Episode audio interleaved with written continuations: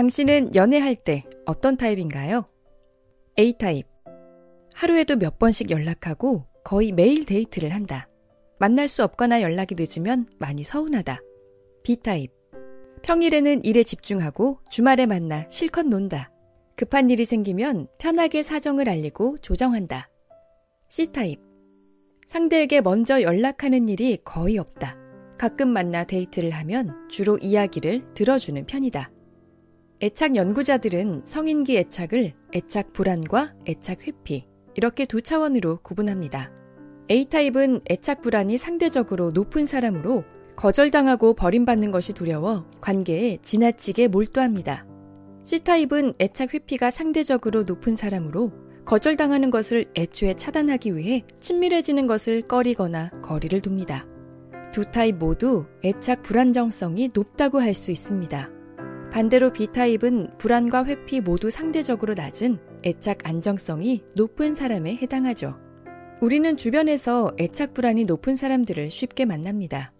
연락 횟수부터 문자 길이까지 하나하나 따져가며 애정이 식었는지 아닌지를 고민하는 사람들 말입니다.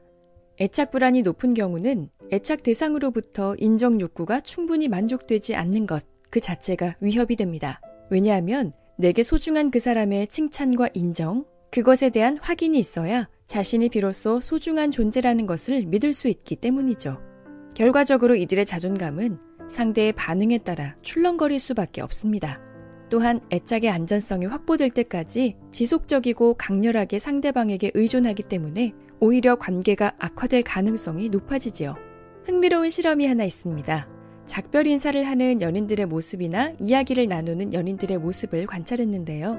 그 결과 애착 불안이 높고 인정 욕구가 강한 사람들은 울거나 찡그리는 표정을 짓는 등 말보다 비언어적인 신호를 더 자주 보내는 것으로 나타났습니다.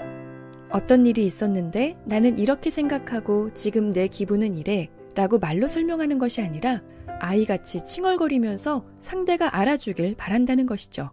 하지만 나도 잘 모르고 적절히 표현할 수 없는 내 마음을 상대가 완벽히 알아주는 것은 불가능한 일입니다.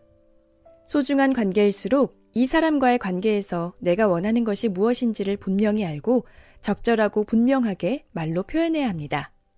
그렇다면 남들의 인정에 얽매이지 않고 겉으로 쿨한 척하는 애착 회피가 높은 사람들의 연애는 더 오래 지속될 수 있을까요? 애착 회피 수준이 높은 사람들도 처음에는 애착 대상으로부터 인정과 사랑을 받고 싶었을 것이고, 그래서 애착 대상에게 가까이 다가가려 했을 것입니다.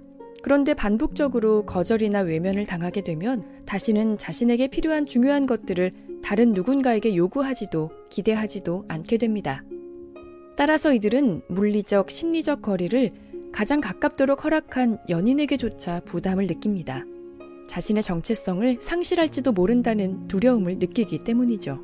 그러나 친밀한 관계를 맺고 싶은 욕구, 중요한 타인에게 인정과 사랑을 받고 싶은 욕구는 이상한 것이 아니라 정상적인 것입니다.